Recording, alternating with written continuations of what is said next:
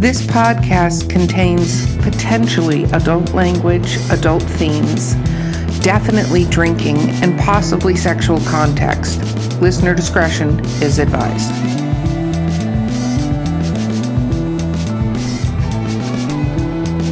Welcome to Drinking with Authors, the podcast. Um, I'm your host, Erica Lance. My co host today is Vanessa Valiente. And Vanessa, do you want to announce our guest? Because I know Oh, how excited you are about this. amazing Brian D. Anderson. Woo! I'm waving in my face, but yes. and she's waving it around and nobody can read it and it was pretty okay there we go There The it is. On, on YouTube, there's the cover. yes okay brian welcome to the podcast. We're going to start with what, what we're all drinking. So i am drinking a gin and tonic but there is a place called half mine in dunedin florida and they're brewing gin and um rum and stuff like that. And it is actually amazing and they put their batch numbers on it. A friend of mine gave me this and it's like a a cucumbery gin thing. And as you can see i opened it tonight and anyway needless to say i have my gin and tonic like a boss But, vanessa what are you drinking I uh, mine is kind of plain Jane. I'm drinking out of my drinking with authors cup as well. I have just some plain old Absolut vodka and water because yeah, I, I I need to tone it down a little bit and I drank way too much wine with Chuck last night or on our podcast obviously, but you know what I mean. we're going to get to what brian's drinking but i just want to clarify for the audience because you're saying you're toning down your wine drinking with vodka Makes Okay. sense to me. yeah we're gonna, we're gonna move on from that. I listen. Think. Okay, I think in my mind it's because it's not like pure. It's more diluted. So there, guys, and I'm I'm, I'm lightly sipping because you know I want to be able to go to bed with you know with a clear head or semi clear head, no headaches is what I is what I mean. I don't even know where you're going with that. I think you've literally signed your own thing. you know what but- it is? I'm just selling myself my own bullshit to try Yeah, to justify yeah. I'm I'm, proud of you for that. I, that's the first time I've heard somebody go, instead of drinking wine, I'm going to dilute it with vodka. And I'm going to be, be responsible. like a like a bot. Well done. I Well was done, gonna- I was going to smoke a joint, but let me be responsible and shoot some heroin. Exactly. Don't smoke up the room that way. oh, I'm probably still hungover from the wine of yesterday. That's what it is. I, I blame it on the hangover. That's that's what. That's what we're doing. Okay, Brian, what are you drinking for the audience at large? well, I on? was going to drink uh, Heineken's, but unfortunately my Heineken's vanished. So, um, therefore, So you also made it a lighter fare by going to Jack Daniels, the way well, she made it do it lighter because I drank beer last yesterday. I'm doing it because that's what I have in the house. I mean, I don't know. Don't get me wrong. This I, I drink Jack Daniels regularly. So, um, um, you know, ask your doctor if Jack Daniels is right for you. Um, side effects may include incarceration, loss of job, loss of marriage. You know. Oh my goodness. but uh, Yeah. I'm, I'm pretty much all I ever drink is Heineken and Jack Daniels. So I mean, and I, at least I have one of the two things that I drink. I fear That's- change, so I don't drink anything else. That's very good. At least you didn't have to come in and go, okay, so all that's left in my house is a smoothie, Yeah. like strawberry kiwi smoothie. So that's what I'm drinking. Well, I would at least I would at least have like played it off and like went and got him some water and said I was drinking Everclear and tried to at least look cool. Whoa. That would have been make your own. Uh, was it those uh, delicious hand grenades in New Orleans? Have you had those? Hur- uh, hurricanes are a big thing around here. I'm I'm actually only about two mile uh, two hours away from New Orleans. I'm over in the really? Yeah. Okay. uh, well, you know where Mobile, Alabama is. Yeah. I live across the bay in a little town called Fairhope, and this little artsy little community. Imagine what if um, San Francisco had a love child with Mayberry. It's, um, yeah, it's just got this beautiful downtown area, like a little mom and pop bookshop, little uh, boutiques all over the place. Um, there's the bay has has a pier down by the uh, Mobile Bay. It's a gorgeous little town. You're actually uh, true true fact. Your IQ jumps up five points when you cross the city lines. Wow. there are many people I'm going to send to the city to see if we can make that happen because we need to send a lot of people to cross over that because lately Yeah. people are being real dumb. so many people. Well, you know what they say about people? They're stupid. That is so true. Okay, Brian, for the fans out there that don't know who you are, can you talk a little bit about what you write? Um, well, I am a writer of primarily epic fantasy. Excuse me. Um, I started uh, um, as an independent author back in 2011.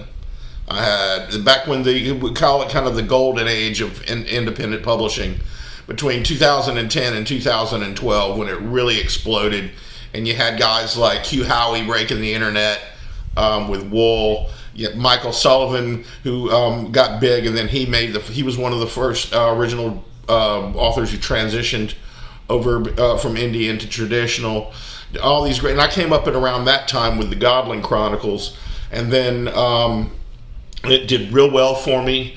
Uh, I started being able to make a living, so uh, followed that up with Dragonvein. During that time, I actually picked up an agent thanks to uh, thanks to Michael. Believe it or not, Michael Sullivan helped me out with that. Um, he uh, introduced me to Laurie McLean over at Fuse Literary, and she helped me get my first uh, audio deal for the Dragonvein series. And Dragonvein, that the first audiobook was a in fifteen. Um, a uh, top five uh, top five finalist for audio um, fantasy book of the year on Audible.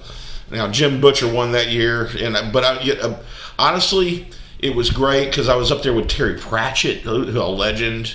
You know, I mean, you know, just Larry Correia, N.K. Jemisin. You know, and, I'm, and there there was me. I think I was I think I was the first indie.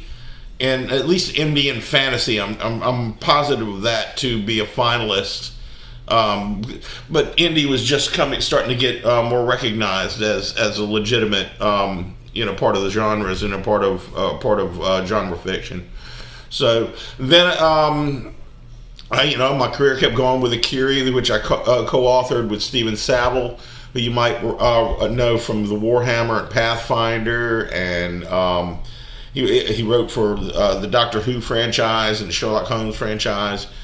Uh, he was a uh, um, actually uh, Kevin J. Anderson was one of his his mentors, and who I, who I got actually have gotten to know Kevin through the conventions. Kevin's a great guy, and then um, eventually I tra- I've been transitioning over the past two years um, to uh, traditional publishing. I signed a three book deal with Tor Books. Um, the uh, book one, The Bard's Blade, which you held up at the beginning. Yep, that one. And um, was uh, the first of my uh, my first foray into tradi- traditional publishing. Second book, Curse of Fire, um, is out, and I just finished up the third book, The Sword's Elegy. Um, just actually, I- I'm sending it to the editor uh, Monday. So that's sort of who I am and what I do. I've been at this for about 10 years, um, what you consider a hybrid author. So a little bit of um, indie and a little bit of uh, traditional. How's how's been that whole transition between the two? Like, has it been like what's been the most expri- uh, surprising experience between the two? Because sometimes you know some people feel like they have to be one or the other, you know, and you know you get the best of both worlds.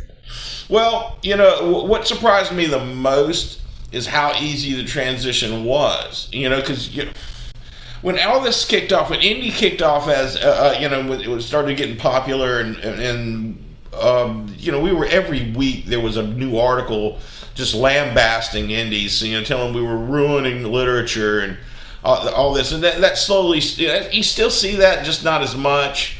So, but but because of that, you also get a lot of horror stories coming out that of, of indies, you know, dealing with traditional and they're hating it. So I had a lot of negative. Um, uh, n- negative feelings going in, and all of those were, uh, you know, completely proven wrong. Um, there was some things you know I had to get used to, like um, I, when you're when you're an indie, you have complete control over everything. But that's not always a good thing, though. You know, I mean, um, having other voices that you not only want to listen to, but you sort of have to listen to, can be productive. You know, especially you know, like my, my editor over at Tor, um, Lindsey Hall, is spectacular. You know, I mean, she I think she was uh, 28, 29 years old when she became a senior editor at Tor, and you know she um, she didn't she wasn't there because uh, for no reason. You know, she obviously knew what she was uh, knew what she was doing.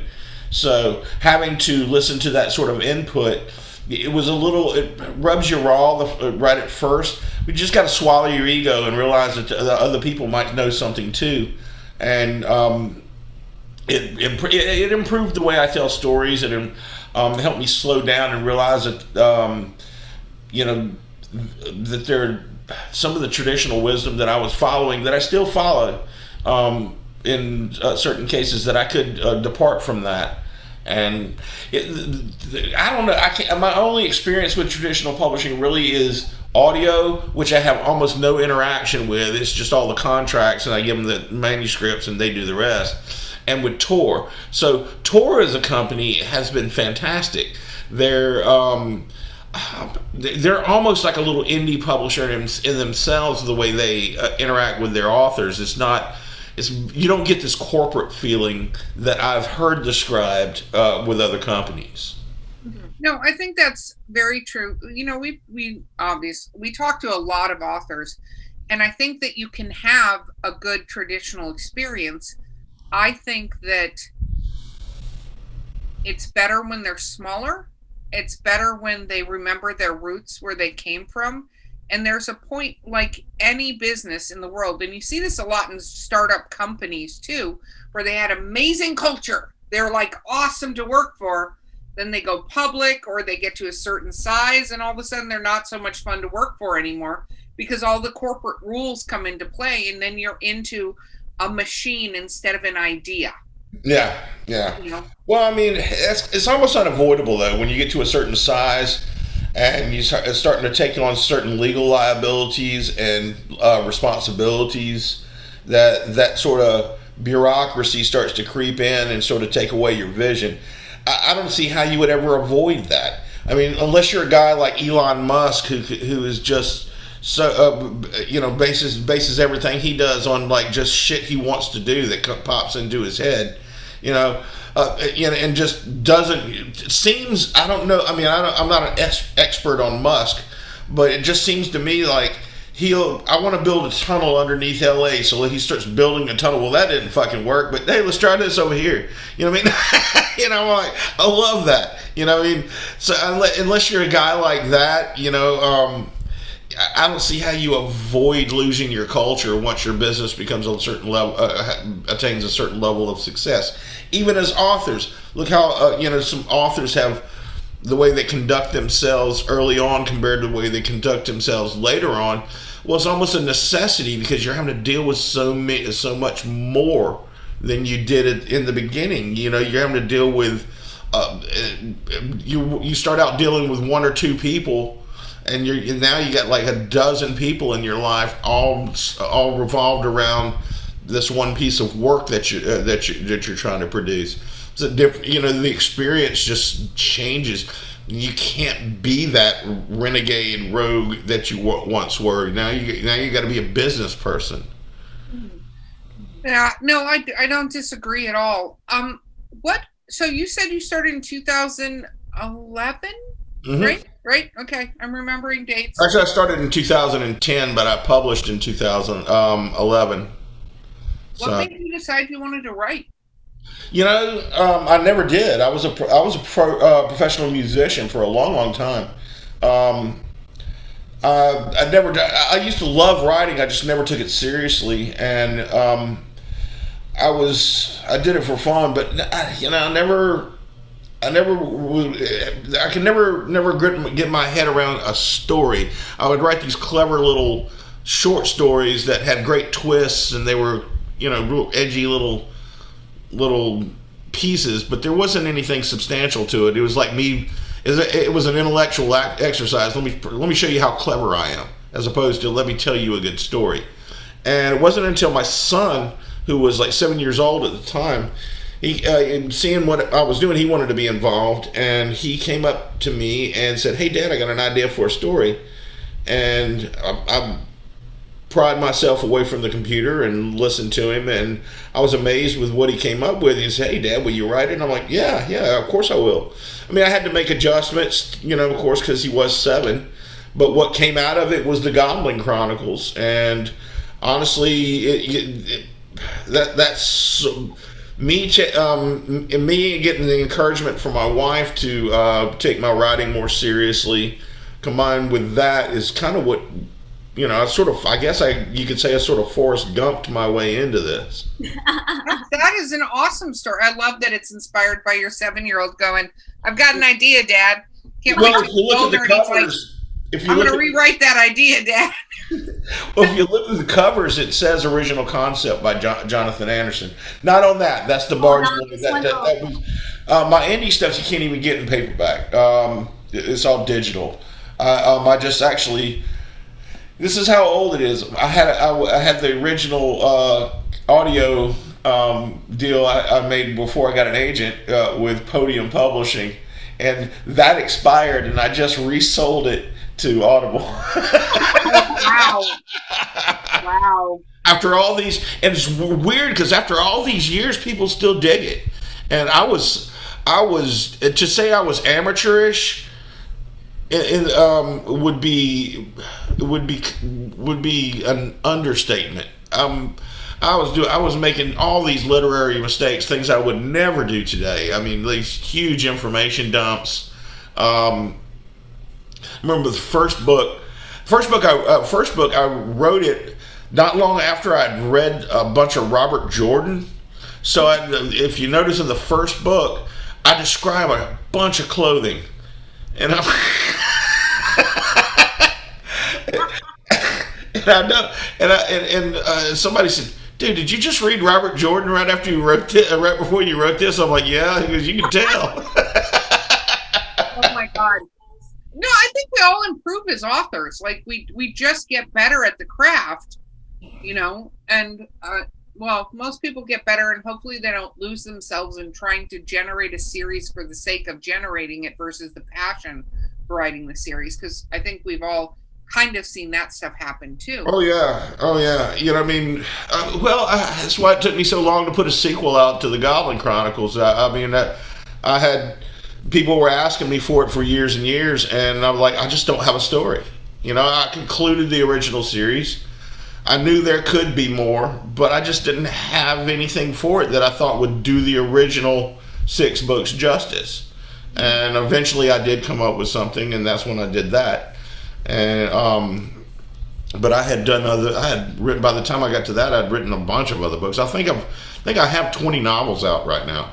I was going to ask how many novels do you have out? Because I have t- twenty, and it'll be if once I finish the Vale and Akiri series, and this one comes out, it'll be twenty three.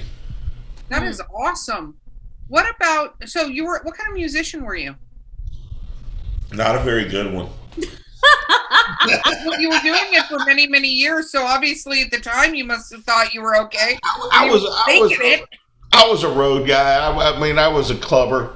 You know, I mean, playing nightclubs and cruise ships and stuff like that. You know, um, I, I moved to New York trying to do my own original stuff and learned very, very quickly that while my lyrics were very good, my song my songwriting was very two dimensional. It was just it just never really had. I, I, actually wrote songs with people that turned out really well, but every time I tried to go on my own, it was just I was always missing something. I mean, I have a friend of mine, Jacob Bunton, who's he's a he, he's a professional song, songwriter. He actually um, scores me, uh, movies and stuff like that too, and, and he's always natural talent and just a natural songwriter. He just knows what sounds good together, and uh, I'm I've always envied him that talent. Um, he just sort of it just sort of comes to him. Where where me, I'm like I can get like a decent hook or a decent verse, but I could never, I could just never make it sound like it should sound, you know. And and I, the, the, the the sad, tragic part of that is I, I was good enough to where I recognize I was sort of Salieri that way. I was good enough to recognize how bad I was. Not everybody does that. Not everybody does that. Does this mean that like you're? I almost feel like you're you're excellent at dialogue or something because you say that you're really good at writing like these one lines. Are you like a strong dialogue writer, or are you in, or are you good at writing description, or maybe both? You know, Well, apparently he describes clothes very, very well. Look Yes, at Scotland uh, I can describe a dress that make you think I'm Louis Vuitton.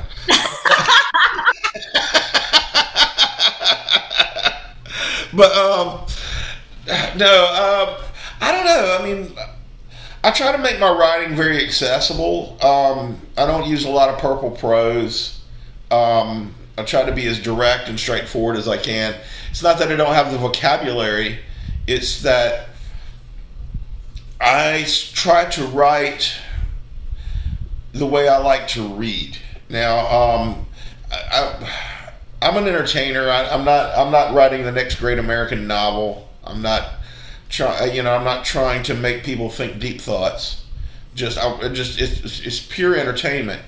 And if somebody's a lot of time when you come home and you're tired, you know, slogging through um, Tolkien sometimes is hard you know, and and, I, and he's one of my favorite, if if not my all time favorite authors. But the, the the weighty thickness of the of his prose, it just is too much sometimes. But then you read guys like Brandon Sanderson, who who is obviously super duper talented, but he's also easy to read. And you know, I mean, he's he, you know, you're not sitting there going uh, trying to put a word into context to understand its definition. You know, it, it's he doesn't feel like he's not attempting to write uh, above you. He's trying to write for you, and um, that's one of the things I love about his.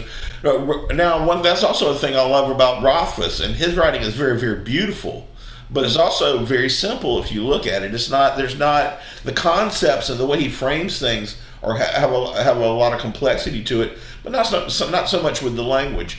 Now, I'm not comparing myself to Rothfuss in any way, shape, or form, even though other people have, and I appreciate that. I just disagree. He's better than I. but no, um, and as far as like what I do best, I- you know, I really couldn't say. Um, it's What is easy for you, not what you Yeah, do best? What is easy for you to do? oh god. Um, Because we know it's not write sixty thousand words in a month. We know that's not easy. So, that's not easy. It, um, what is easy? I, uh, I don't know. I mean, it's none of it's all that hard. It, it's not like um, when you get to a certain uh, okay when you're when you're starting out and you're trying to attain a certain level in your prose, and you finally cross over into that professional level to where um, to where you can send it to the major publishers, and they're not criticizing your writing; they're criticizing your story. You know. Um, so you reach a certain level of prose, uh, uh, an ability to where you know a lot of a lot of um, it's not really that hard to write dialogue. It's not that hard to write descriptions. Depending on how detailed I want to make it, I have to sit and think a little bit. But it's not that I. It's not. It's not difficult. It's just I'm trying to. It depends on what I'm going after. Am I going after? Am I, am I trying to paint a scene that's breathtaking, or is this just scenery with, with, as they're walking down the street that I don't need to pay a lot of attention to? Um, where am I dropping these details, and how am I drawing attention to it? The writing itself, once you get, I mean, I've written 20 novels. You know, it's it's just. I, I almost I don't have to really think all that much uh, um, to, to put down a, a, a legible draft because I've done it so many times. I, it's just a lot of it comes out by rote, which is also a pitfall because my, I don't uh, I tend to I, I tend to get stale. So that's when I want to step back, read some. Uh, uh, uh, read somebody else, read somebody uh, uh, another author's writing, so I could like sort of clean all clean all my own garbage out, then come back to it fresh. Maybe okay, yeah, I shouldn't have said this here. Let's frame this a little bit different. I'm I'm overusing this turn of turn of phrase, that kind of thing. But I wouldn't say that any of it's that hard. You know, what I mean, not at this stage. You know, uh, it, At first, it really was, and I would, I would, I was just going nuts over every paragraph, trying to make it sound, sound, you know, like it was somebody who knew what they were doing. But not anymore, and, and I think that's, I think if you ask writers who've been doing this a while and have had uh, had success, and um, they'll they'll pretty much say the same thing. The writing itself is not the challenge; it's the frame of the story and and, and, and engaging the writer and, and, and, creating something people like. That's that's the challenge. Um, it almost sounds like uh, it's also just getting to the point of just putting words down and finishing it, which is again the theme of my i feel the theme of my life right now is finishing it because it's like at some point you just have to put words down you can't edit what's not on the page exactly because my problem is what you how you were describing like how you started where it's like trying to make it seem like I know what I'm doing or like writing like this perfect sentence or writing this perfect paragraph. And then it sounds at some point you're like, you know what? Fuck it. I'm just going to like go through this doesn't matter if it's easy or not or whatever. You just go yeah. right and finish it. Don't worry about how pretty your writing is. You know, what I mean, you can, you, but you can't because you can't edit what's not on the page. And and I love beautiful prose just like anybody else. But I'm there. If you're writing genre fiction, you're telling a story. Pay attention to the way you're telling the story. You can always go back and edit the prose. You, you can always go back and affix a sentence. Um, I think the craft of storytelling is more is I wouldn't say more important, but equally important as your skills as a as a writer. You know, I mean, as as a crafter of sentences and paragraphs, and, a, and your ability to, to describe a mountain range is it's great to be able to do that and do it um, do it well.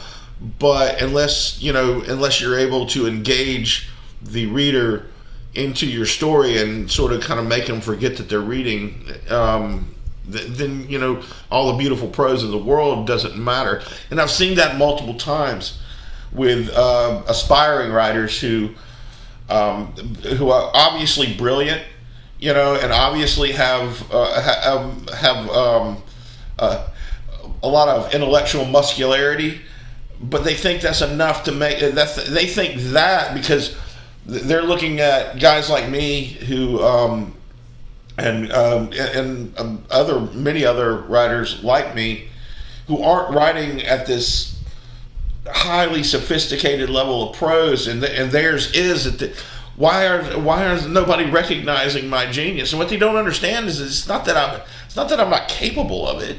It's not that I, I don't have the vocabulary to do it Nobody wants to read that. Nobody wants to want. Nobody. People. People um, read fantasy because they love fantasy. They want to be engaged. Now, not to say some of the prose can't be very beautiful, and a lot of it is, but you know, I mean, it's not enough. You know, and and some of the and I read some of these. I read authors, and I'm. And I look at I look at their writing and I'm like, oh my god, I'll never be that good.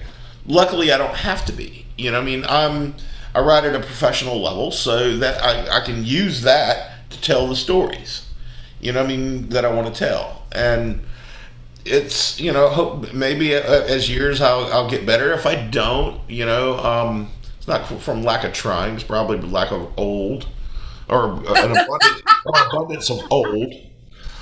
But well, uh, I, I, think by just by nature you get you get better. It's a, uh, you know, it's interesting uh, when I I many, many moons ago, I did track. And one of the things my track coach said, which was I thought one of the most brilliant things, because I started mid year, mid whatever, mid semester, whatever we're calling it in high school, I started. Didn't do it when I was younger, long distance running. And I remember the first time, like, I did the distance, I almost died pretty much in my mind because whatever. But the track coach said to me, I asked, like, how do I get better? What can I do? Are there exercises and stuff? And she literally was like, run. That's how you're going to get better. Run. Oh, yeah. running. Push yourself. And that's what I tell every writer. Write more. If you want to get better at it, write more. Read, read, write. If you, if you want to, say if Sanderson, I'm going to bring him up again. Say if he's your literary hero. And, and today he's like, you know, pretty much one of the gold standards in fantasy and I, like I said, I absolutely adore the way he writes. You know, um, it's accessible, yet has enough complexity to where it's uh, also, you know, you don't feel like you're reading mid grade. And um, if that's if that's where you want to be, as a, read a lot of Sanderson and a lot of guys like that. Pay attention to what he does. Pay attention to the way he frames dialogue. Pay attention to the way he describes something and the way he sets a scene. Um, and write. Those are those are the two. You know, I mean, those are the two ways you become a better writer. Read people who you whose writing you appreciate and who, who you like to emulate, and then write a lot. I mean, I don't. If there's another way to do it, I haven't run across it. No, I agree a thousand percent.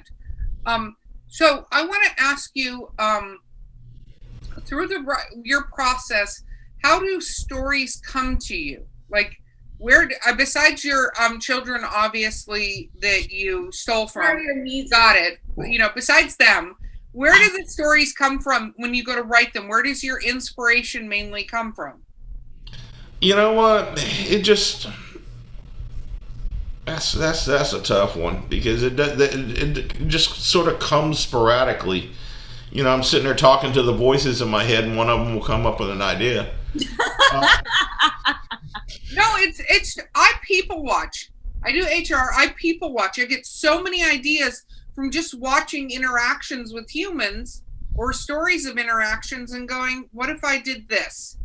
What if I did this different thing with this story?" It's for me, I get a ton of inspiration from that kind of like, let me take this and then put it in my horror genre or my erotica genre. But a lot of my horror stories, which none of them have happy endings, um, internet um, would be great for erotica. that's very true. But you know, the, the well, and I write humorous erotica, so I really take like I listen to my friends tell me the stories of their dating you know, foibles or whatever, weird relationship things. And I go, this would be a funny part to a story. And I can take that little nugget and then blow up the scene or the interaction or whatever. That's where I find that I get a lot of stuff. Not that ideas don't come. I was on the me, road but... for a long time as a musician. I think it could probably. exactly. Exactly. So wait. So I have to ask. Like, do you feel he like didn't answer the question? He oh, needs oh, to answer the question. Where, where, where do where do I get my? Oh, just from you know sometimes for every 10 idea or more, more, like every 50 ideas i get only one of them ever ends up being a book um, it's easy i could sit here and like just start coming up with something you know and just you know at random if i really pressed myself and started working my brain but um, you know, okay, for example, the Bard's Blade. Um, I, you know, uh, Mark Lawrence, he runs this um, this contest called SPFBO, self-published fantasy blog off. And if anybody, um, you know, is um, it, it, especially if you're a self-published author, you should check it out. There's a lot of great indies. There's always diamonds in the rough, people unknowns coming up, and all of a sudden they're great talents. Devin Madson came out of SPFBO. Um, ML Wang came out of SPFBO. I mean, this you know, this just a lot of great uh, um, uh, new uh, new talents has come out of there. Anyway, um, I had just finished writing, uh, fin- finished up one, uh, one book, and I was halfway finished with another, and I was sitting at the side to get some rest. And as a palate cleanser, I decided to try flash fiction. Now, I had never done flash fiction before, so. Um, it's and for those of you who don't know what flash fiction is, somebody gives you a subject matter. Uh, like in this particular case, it was a picture from um, of some fan art for one of Mark Lawrence's books, and you had to use two words within the within the uh, two specific words, and it couldn't be any longer than 300 words long. Now, I failed miserably because I can't keep anything under 300 words. I, I write 60,000 words later, and you're like, oh shit, it's a whole no, I, I, couldn't enter because I tried to enter, and I was like, hey, look, okay, I, I, I got it down to 400. Come on, man. And they're like, nope. And I was like, all right. But by the time I finished this little flash fiction piece, I had an idea for a full novel. And wow. But was the piece like a character that kind of It like was just a scene. It was It just a was just- scene. It was just a scene, does and it exist in this book now? yeah, actually, it does. Okay. It doesn't exist the way I wrote it, but there are a few lines in the Bard's Blade that were in that in that original flash fiction piece. Yes. All right. Now and um, I remember reading it to uh, Mark uh, to Mike. Uh, I went and visit uh, visited Michael Sullivan and his wife Robin. Uh, they have a beautiful little cabin in, in the Shenandoah Valley in Virginia. Um, when I read it to them, and actually one little line that got dropped because Robin made fun of me about it. I was like, "Yeah, you're right. That sucks. Let me take that out of there." but um, that's that, I mean, just an example of one way that I get inspiration.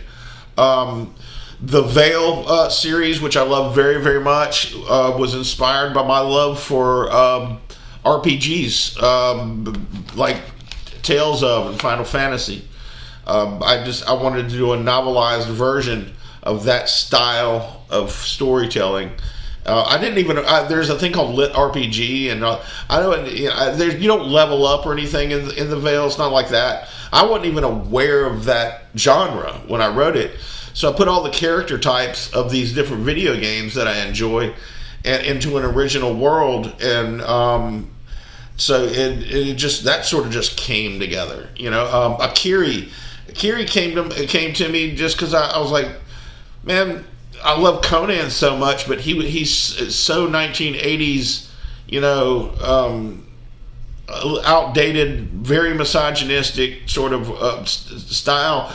But the character type is still cool as hell. He's still a badass. I'm like, well, what if you took that type of character and modernized him a little bit and make him so uh, you know so you don't have this damsel in distress wrapped around his leg or the the warrior woman wearing the bustier of eternal strength and the g string of power you know World of Warcraft. Every armor You know, set like- in World of the Warcraft. loss of power. That's how she takes down her. I'm, I'm just kidding. yes yeah, well i'm just saying it, it's it, it's, it's it makes great, great uh, er- uh, erotic fantasy art but you know, come on. I- i- Is there any wonder that um, the girls didn't get into fantasy and gaming back in those days? I mean, No. Actually, I was having a discussion with someone where some people still get upset when they come across a female that doesn't fit those crazy molds. Like, I remember uh, when The Witcher came out on Netflix, and this guy wrote an article about how he couldn't understand how it wasn't believable that Queen Calanthe could carry a sword and belch like a man and be like all disgusting and come into like uh you know into this room with blood crusted on her body but was able to suspend disbelief for everything else like the magic and the gigantic whatever spider and and, a, and hybrid looking people but it, you know it's it's it's it's interesting how far storytelling has come at least for female character. Well, when I, you know, one of the things that I, I try to do, um, especially with female characters, um,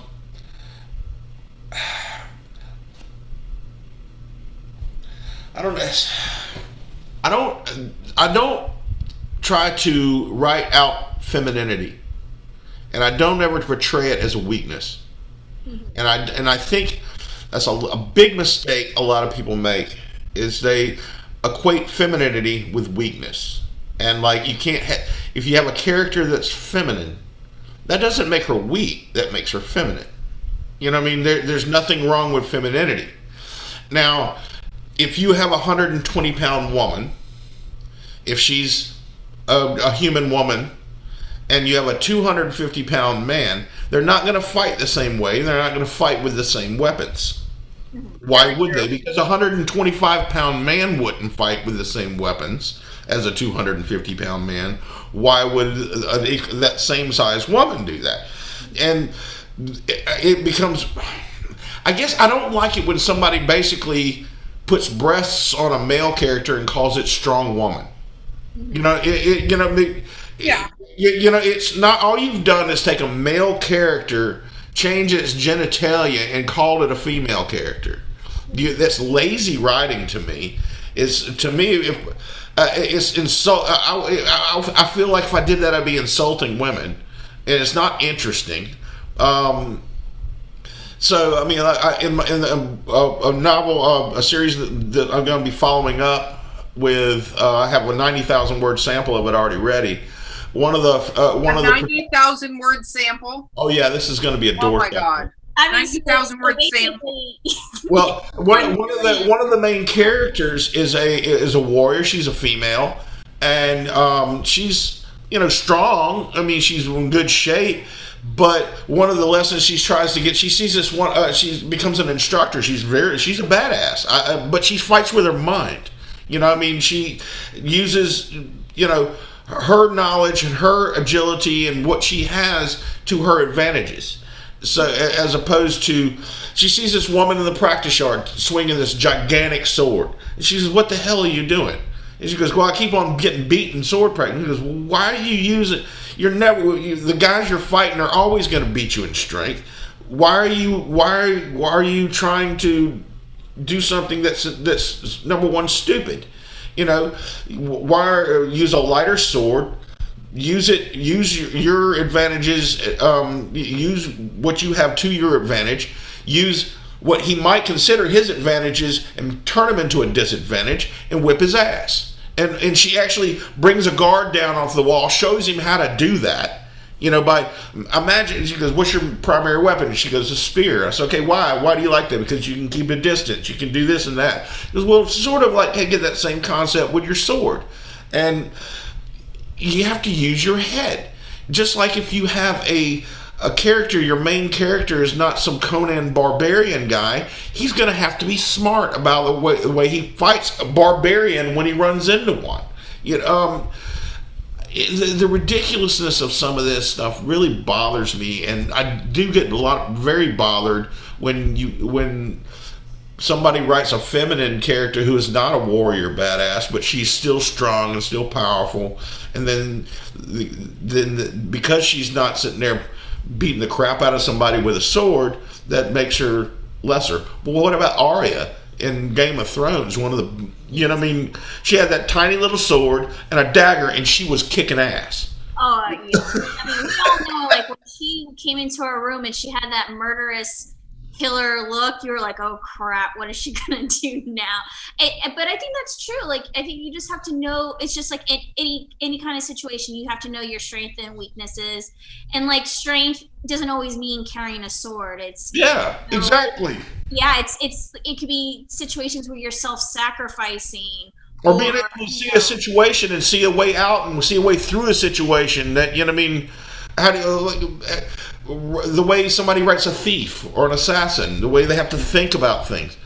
It's lazy writing when they try to basically just or or, or, or write a sensitive care a sensitive male character by basically writing a woman and you know and changing its changing the character's genitalia and thinking that that's all you need to do. No, it, characters are complex. Uh, people, they're complex as like people are. I mean, there's no, I don't know any man, woman, or or however somebody chooses to identify that is a cookie cutter of another. And when people try to make it like that, I think it's lazy writing. Yeah, I, I agree. Okay, we have to take a quick break and we will be right back.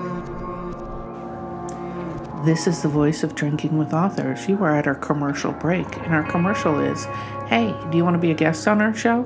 Or do you have a question for one of the guests on our show? Or do you have a brilliant drink recipe that we've never heard of? That would have to stump us. But you could reach us at drinkingwithauthors at gmail.com or on Twitter, Instagram, or Facebook. You can direct message or even just leave a comment on one of our posts. We would absolutely love to hear from you.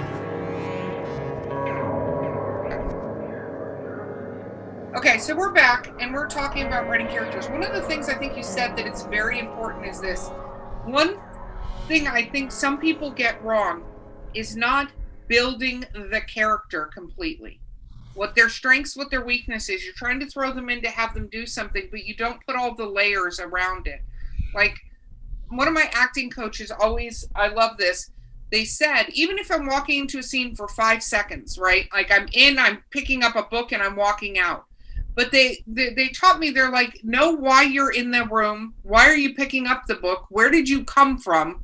Like even oh, obviously I came from off stage, but like where did this character come from to walk in to pick up the book? Where is it going when it opens the other side and leaves? What's on the other side?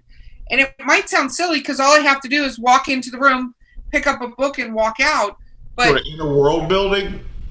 yeah, but it's it's like authenticity when you're doing things. And you talk about these one dimensional, and I don't think writers realize sometimes they are the worst stereotypers in the entire world. Like there's a plug and play character, and they're gonna plug and play it, and they forget sometimes. I think the the dimensions. Like one of my favorite books was Spellfire. Do you remember Forgotten Realms? The first book, er, uh, Greenwood, Spellfire, and it had a character that could channel this amazing fire. But she started out and she was like a, a dish girl kind of thing, like a, at a, a tavern. I mean, she was not a badass by any stretch of the imagination. She never actually achieved badass status other than her ability to wield this particular thing. Well, what But about Ripley from stronger. Aliens? She had no particular um, skills. She was a scientist on a on a ship and ends up being one of the most badass heroines of all science fiction ever. I mean, she takes on the alien a bunch of times and kicks ass. Well, I think also Aliens is my favorite movie of all time. It is my favorite movie because she starts off the whole thing going, You guys, well, first of all, you're not even listening to me. Let me tell you how bad it is, but you're not listening. And then they go into the thing, and she's still like, You're not paying attention. You're not paying attention to what I'm saying. I've always thought Ripley was one of those characters that because it it was almost because she was just a normal person and did these extraordinary brave things. And people like to see that in themselves. They like to imagine that they would step up like that and be brave like that. And i think that's one thing as writers we can offer in, in our characters to people. So they can maybe see a piece of themselves and you know that, that, that's when you get to into these problems when you start overpowering a character and make them so badass that you know that nothing can really they're in, they're in no real danger Anita Blake. Wait, what, what did I say that out loud? well i mean think about uh, think about why, why has lord of the rings lasted all these years because everybody sees a little a, a little frodo in themselves this just normal little hobbit or they see themselves in sam the loyalty and the love and the and the bravery that they you know i mean and we all the reason why the ring was destroyed. I mean, if we're just being honest, like the the gardener, the nice, sweet gardener who was loyal. I mean, we all know Frodo didn't have. The, I mean, he he brought it to Mount Doom, we all know it was Sam that was like, "No, you need to let go of this thing and drop it in there." You know. Well, you know, I mean, the, the whole well, the whole friendship dynamic that you have there, um, but but but importantly, they're just normal people. There's nothing extraordinary about them, but they do extraordinary things, and I think. I think people. I think people react to that because we all see a hero inside ourselves. We all see. We all want to have this inner bravery, even though we may not. We don't know. I mean, we're never going to be faced with a dragon, so we're not. We don't know how we react, but we'd I don't to- know. After 2021, I, I I was mean, gonna I'm say, not a do not jinx us. I swear if I walk out tomorrow and there's a dragon on my lawn, Brian, I am calling you and I'm gonna be FaceTiming going, what the actual fuck is this? you come deal with this. oh my No, goodness! what's gonna happen is one day there's gonna be a boat out at sea, probably at the end of this year. And what's that movie where it was with uh, Charlie Hunnam? Uh, oh God, it escapes where the the there was the portal at the at the bottom of the ocean, and then they had to get into they like connected minds with the. Oh God, I'm butchering this movie. You are butchering this horribly. We have no idea where you're going with Yes, this. you do. It's okay. It's the Keep going, though. No, no, no. No, this is drink. Go. under the water and these alien creatures were coming through, and Charlie Hunnam's character, the guy from I can't even remember the show. I'm must be How's drunk. that vodka and water doing for you there? Uh, not very good right now. You, Um, you- you need to switch to wine. I know. yeah, I think you need to go back to wine. oh my god i like I, I feel like i need to google this but it i'm just ready for like the next ending of the world to be something fiction fantasy wise that we didn't There's see. a headline right now that says government can't explain these UFO sightings. That are yeah happening. that's been happening That's it. Wait, UFO report. Government can't explain 143 of 144 mysterious flying. It's happening. It's just where are you going to be when it happens? You know, honestly, I hope I, I hope not. I, I really, I, I, you know, oh my God, there's people who uh, who believe the Earth is flat. These are the people you want to tell there's aliens. No, the people. It's funny. So, I actually, you say that, but we heard the funniest thing. So we have. I have a friend who is writing a novel about flat earthers, and one of the things I sent him the other day was this thing was if the Earth was really flat, capitalists would have already gotten a hold of it and put hotels at the end of the Earth to capitalize on seeing the edge of the Earth, and, and he was laughing his ass Well, the thing is, a lot of these flat flat earthers, a lot of it's very um, deeply religious based, and this is what a lot of people don't understand. Um, they're looking at this literalist view of the creation story of the Bible, and it's why you can't really shake them off of it. It's not because it's uh, it, when you when you're talking about people in their faith, it, it, it, it it's hard to shake people off, man. When it becomes when it becomes a belief, I mean, I hey, I like fucking with the fundamentalists. I do. Uh, the whole Sorcerer's Song series is bashing the shit out of the fundamentalists, but you can never go wrong bashing the fundamentalists. And it's not like I'm going to offend them. They don't read. Oh my god! Okay, you Google it? And on, and on the record because i had to google it so i didn't feel completely stupid pacific rim y'all Oh, I've never seen that, but I know, I'm aware of it. oh i'm You sorry put well Pacific Rim. No, By the way, if we get hate mail, you guys can direct that at Vanessa for not remembering the name of the movie. I, well you couldn't even tell me what i was saying like you couldn't Because you were just making sounds. They weren't even words. Oh my gosh. Come on and then There it is. Okay. Um, next question. Let's talk a little bit about your fans, right? Your fans. awesome. Love my fans. What is the best fan experience you've had? The best fan experience I've had. Okay, Yeah, that's an easy. Best fan. Oh no, no, no, that's an easy one. And I wish I had the letter here. Um, I would just read the letter. But I'll, I'll do my best to do this story justice. Um, a woman named Helen, um, who is a foster mom out of Great Britain, wrote me years ago and saying um, in this very touching letter, saying that she was the foster mom of a special needs child who had some genetic disorders. Um, and was on the uh, heavily on the uh, on the spectrum. Had um, and it's supposed to be a short. She was hard to place. Been through many schools that they would you know because of her outbursts would you know the way she dealt with situations would get kicked out. What was supposed to turn a situ uh, be a short term placement with her turned into a long term. And at night, when you're um, you uh, when you're in that um, when you're uh, autistic, routine is very important. And she would read the Horrid Henry books to her. And it was bedtime, but she never really paid attention. It was that she was reading the book. And that was the end of it. Well, they went on vacation, holiday as they called it. And um, Helen forgot the damn books.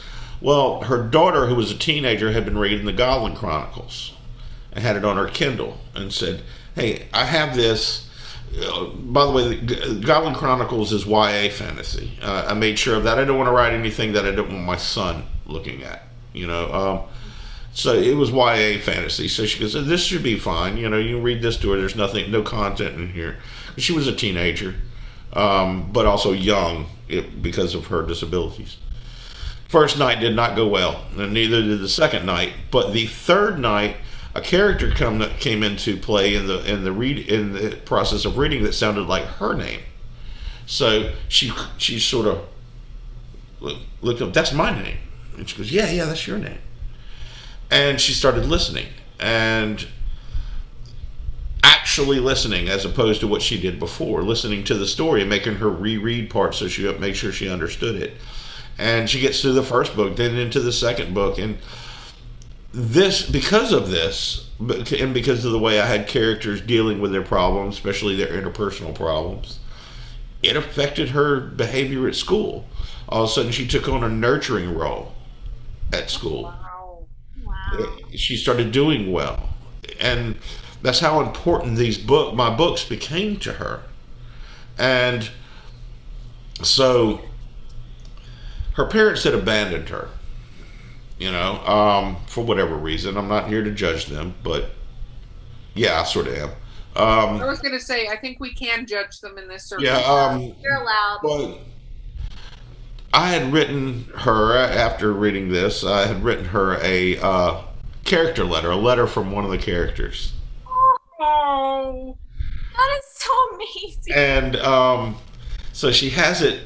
She uh, Helen prints it up and puts it in, the, in an envelope. It's a character to her from the character from one of the characters in the book. You know, and um, she was on her way to go to a visitation with her parents, and she knew when they got home, she would get to read the letter. And before, she would always question, "Why don't? Why didn't they want me? Why didn't they want me?" You know that kind of thing. But the whole time she's sitting there looking over, and she has the letter in the car, and she's just looking, can't keep her eyes off the letter. She can't wait to get home. And on the way home this time, she goes, "Eh, I, I don't want them anyway." oh, And wow. the the the the fact that what I my silly little story had such a profound impact on this girl's life is the best fan story. I I, I don't even I I challenge Stephen King to have a better fan story than that. No, that is am- amazing. And regardless if we write fiction to be fun and take people away from things and stuff like that, as artists, it's amazing to have impacts on people's life. I had a soldier write write me that he was he was army he, uh, army intelligence. He was a skinny guy. Basic training was nightmarish on him, and that one of my books got him through it. That it helped him take his mind off of it. I mean, you don't know. How, I'm not like I said. I, I, said it earlier in the in the interview that I'm I'm not trying to change the world. I'm not trying to make you think deep thoughts. Um, Deep Well, Thoughts by Brian. which Deere. yeah, um, forty-two. Um, you know, forty-two was the name, um, the the the price of a pint at Douglas Adams local pub. No.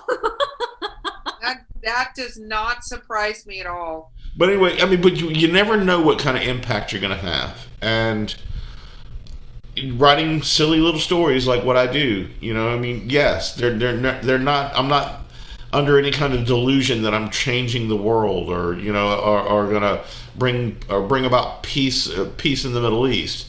Uh, it, um, but it, it can impact people's lives. It can have a positive impact on people's lives. And and, I, and I, when I say a positive impact, I'm not saying you should alter content to be positive. Even like dark stories and horror and whatever escapism. There's a one of the self-deprecating moments that people have of, as genre fiction writers is what I was just describing as we're not changing the world and we're not doing all these things. But I don't ever want to say that and devalue entertainment. You know that uh, that argument art versus entertainment. I don't mind if somebody doesn't consider what I do art because I I find a lot of I derive a lot of satisfaction from knowing that somebody can come home from work after mind-numbingly boring and tedious soul-sucking day at whatever job they're at and sit and grab one of my books and just get away from that for just a minute. And if, if, if that if I accomplish that, then I've done everything I ever set out to do as a writer. I feel 2021 shined a light on the importance of art because I feel like a lot of people who are in different kinds of fields specifically like you know something finance or doctor or all these different things. And of course all of those careers are super super important. Um, and sometimes people tend to like look down upon people who do art writing drawing you know movie actors and all these different things. But you don't realize that when you know you don't have that sometimes like especially 2021 when you couldn't go out and you couldn't do things. That it was art quote unquote that saved a lot of people like mentally like that mental health. And you know and i always hate when i hear about people from who don't do art basically disrespect art or if you are an artist of some sort and you disrespect other forms of art like if i write uh, you have also some artists that give us a bad name well that make it hard for us by um, stepping into okay we were talking before uh, in the in the pre-interview about you know, um, and I told you I don't get political, mm-hmm. and I'm not about to here. And there's a good reason for that beyond the fact that I don't want to cause controversy. I don't feel necessarily qualified just because I write books you like to advise you on how to, you know. Oh God, that is you know, things. Just because we're, we're we have whatever degree of fandom that listens to us does not mean we should get up on a soapbox and talk about subjects for which we are not experts. Qualified to speak on. Exactly. I mean, yeah. I mean, I uh, a, a thousand percent. And I, I think to your point on making an impact in the world, no, we didn't like cure cancer, right? That's not happening with our book. But I think back to the stories and the games, which are a lot of writers. Like I did role playing games from a very young age, and you know I was that female player who came in and played with all the boys, and I think that like Little Impact, Hitchhiker's Guide to the Galaxy had a huge impact on me as a book. I loved Hitchhiker's Guide to the Galaxy, like that Monty Python. I could quote these things even to this day. I had Melinda Snodgrass, Dan Wells, and Christopher Ricci, Ricci or whatever uh, rolling in the in the SUV basically. Uh, uh, laughing because I, I I know the um, who do you know she's a witch? Well, she looked like one, you know. help! Help! I'm being repressed. Some more report. Lots of assault at you. I don't look like this. They dressed me up like this. This isn't my nose. It's a false one. Oh my god! I love that. Like in person, we're gonna have to hear you re- act this all out. Like seriously. oh my I, and I did, and I was sitting there. I'd had a couple of whiskeys at the uh, at the at the. We were doing uh, the Pence. We were doing Pensacon, and uh, we were all out to dinner. We were coming, and a lot of them were still like hanging out. Um, they were par- they were going to party but I was we were all tired and I was ready to go back to the hotel and so we all loaded up and we called the con and they sent a car for us and so we were heading, heading back to the hotel. I don't know what got me to doing this, but I, I, I did I, I, acted out that whole scene and by the end of it they were like, "Holy shit! How do you know all that?" And you do the voices too. you know? the Holy Grail, like I can recite probably the entire Holy Grail. I love Monty Python. But these things actually later in life I realized had me approach certain situations a little bit differently.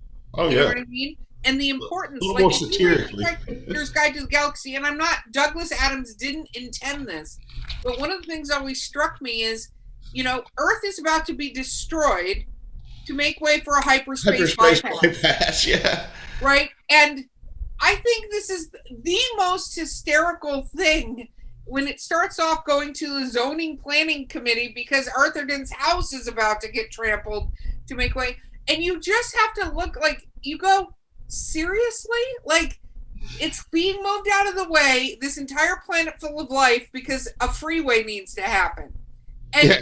that gives you the magnitude of importance in weirdly for me at least This bypass has got to be built. and It's going to be built. Well, why does it necessarily have to be built? What's the bypass? Got to build bypasses. exactly exactly and you just you have to go like how ridiculous is it that this means so little to this group of people and then when I look at situations and you try to wonder why people are not seeing the significance you're seeing and i go hyperspace bypass to them this is a hyperspace bypass move it out of the way A great story about Douglas Adams. Uh, my co-author on the Akiri series, Steven Savile, he Yeah. told me he was in line to meet Douglas Adams, and the queue went around the um, around the block, and he had one of uh, one of Adams's books. He goes up, finally gets up to him, asks him to sign the book, and goes, "Why would you want me to sign the if, sign a sign a book?" And he said the perfect thing to the perfect man at the perfect time. He goes, "Because one day you'll be dead." oh my god And he says, he says Adams just lost his shit, started laughing his ass. off. I, you know, I think it's true. It's interesting when people get signed. Like, let's talk about fan signings. What it's what is it like for you when fans want you to sign the books? Like, I don't know, Vanessa. I listen. I, I, this is my signed copy. It's it's yes. It's I mean, you know what it is. Pensacon being around your booth with all like you know you got Dan Dan Wells and you got Melinda Snodgrass and you just got all of you everyone in that. I mean, it's intimidating. The whole time I was like.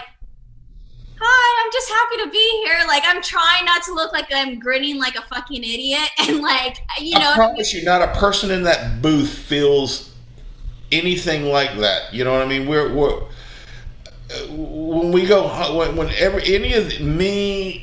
I have I have fans that literally just lose their minds if when uh, that they've seen when they've seen me, you know, that have been reading my book since my very first book, and have followed my career, and you know, I, yeah, I know I ain't Stephen King, but to these people, but to certain people, I'm you know, I am who I am, and they they don't realize I don't I don't feel it. And Dan, when you're around Dan, Dan's Dan's real well known writer. He doesn't feel it. You can tell by the by when you interact with the guy. Neither does Melinda. You know what I mean? And it, it's weird to get that. You know, like you almost don't want to disappoint somebody because you know we're just such average, normal ass people. And I think though that that's a strength. Like I met I met Dan Wells actually. Oh my God, five years ago at Dragon Con because he was signing at a Bard Star booth, and I bought his book because I'm not a serial killer. I'm like, oh my God, I got to buy this book. So I bought two of his books. He signed them, and one um, night, possibly inebriated, possibly, but um, I sent him. I'm like, do you want to be on the podcast? Like this is my my ode to life is get drunk and email all the famous people and ask if want to be on the podcast. And when he was on and he was on the podcast, and like now we game with him, right? Because he does professional DMing. I fangirl. Dan's a super duper nice, nice guy too. Oh, man. he's amazing. I totally fangirled when he got on the podcast at first because I'm like, Are y'all going to be in uh, North Carolina at uh, in Raleigh um, at the end of the, the end of July? Wh- Which is that for Green City? Is it the Green That City? is um, um, um, um, Raleigh is is a con something con Galaxy Con. Yeah, we're at um, Tampa Bay Comic Con at the end of July. Tampa Yeah. Bay Comic Con is down Yeah, here. uh, we're not. I, I think I don't think we're going to be there. No, you guys aren't. But anyway, I've met him and now interacting with him, and he, you know, he gets me interacting with him, interacting with, with Melinda Snodgrass as I've gotten to do this show. I love how real every author is because I'm an author, I'm a publisher, but I'm also a fan of you guys. And so it's neat to talk to you guys. But I go, these are real people and some of the nicest You don't have it like actors, though. You know, it's not like any. It's, it's like I, I was sitting there, and this is no shit. Uh, I was sitting there at Pensacon behind a big stack of my own books, Guy walks up and goes, "Oh, dude, I love this guy. Oh man." I'm like, "Oh, it says here that the authors are here," and I'm like, "Yeah, dude, right here." we don't get that kind of like you know. I, I don't walk into a room and somebody recognizes me. I'm sure sometimes people do, but it's interesting. Like I've watched people at booths walk up and I I just I love talking to people. Vanessa will tell you this. I will walk up to I don't care who they are and start talking to them like that. Whatever, but I've watched people be pensive around author booths, and I always think to myself, we should put a sign on the booth that says, "Come talk to us. We want to talk to you." Well, you know. I'm going to be in um, Tampa. Um, well, I got the Orlando, the uh, fanboy thing in Orlando, fanboy expo or whatever. Um, really? in Orlando, but I'm while I'm there, I'm going to go over to Ybor City in Tampa, uh, right outside of Tampa, Yeah. and I, I'm friends with Josh, um, Shade Tree Surgeon. He's uh, um, does a motorcycle channel at a bar called the Dirty Shame in Ybor City, and they support a cause called uh, Forgotten Angels, which is for uh, kids who age out of the foster system and they don't and they just don't have anywhere to go. I mean, My they company- help them anything from, like from a haircut to filling out a job app to you know they they're actually right now in the process of building a home for uh, single mothers so they have a safe place to be. Yeah, my company has supported the Forgotten Angels at So, holiday time. I was going to do because we were supposed to do Tampa Comic Con, but we're not. Um, but I, I still, I, I had already uh, told them I'm going to do something, so I'm going to do it, uh, just a solo thing myself. But I'd love to have you guys there with me when I do it. Absolutely. And to um, and and I'm gonna get some. I'm gonna get a bunch of authors to just give me some signed books, and I'm gonna auction it off and like you know, and and, and try to raise some money for Forgotten Angels. I mean, because to me personally, that kind of program is personally important. I was never in the foster program, but I had a real tough time growing up, and um, If, so if, uh, if you can support, I think it's amazing. I'm a firm believer of supporting charities that help, and especially local charities. There's a lot of work, both with normal work and business, and I volunteer at school. I think it's amazing, and we will be there, and we will give you books and any support you need. And Well, both of y'all are writers too. Sign some books, and you know, I mean, we'll do a. Pa- uh, what I was thinking about doing is doing a, like a little author panel, and then you know, get s- s- a little Q and A. I know, I know, uh, Josh can like make it to where we could do it at the bar there. You know, oh, that's um, perfect. That is perfect. to drink and be on panels and and then uh and you're required to reenact all the Monty Python. I'm just Oh yes.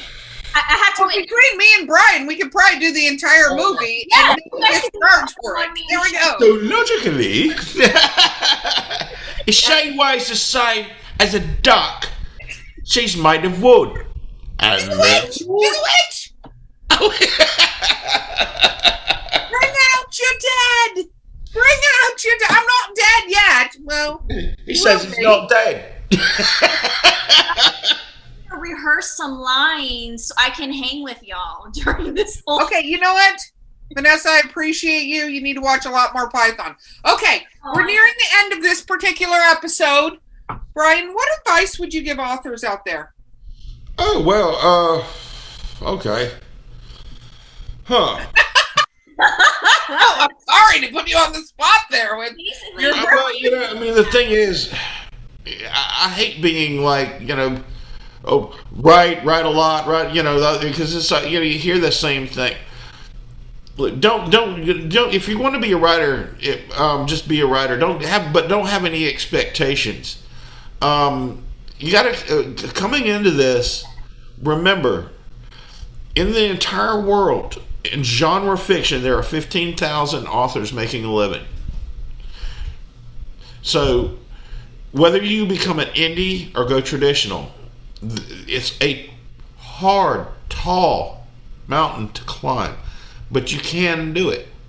But don't go in there thinking that with stars in your eyes, because if you do it for anything other than the love of writing, you're in it for the wrong reasons. Because if you're in it for the money, it's that that's that's probably not going to happen. I love it. I love it. Okay, how do fans find you? What is the best place to find your books and everything? Oh, well, you got uh, briandanderson.com. On, you can look up just Brian D. Anderson on Google, and I'm all over the daggone place. Um, Except um, for Twitter. We know that. No, no, no. Brian Brian D. Anderson 7 uh, at Twitter. I do have a Twitter account. I just all I all I ever do on Twitter is when I have a new release or something like that, I'll like post uh, post it there. I don't.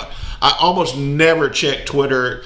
Um, I don't. You know, I am not active. I got a thousand followers on Twitter. You know, so I mean, so it's not. You know, I mean, you you haven't built up the millennia of of followers. No, no, I have not. I have. It, it's not. It's not something I do a lot. I don't really use Snapchat and all that kind of stuff.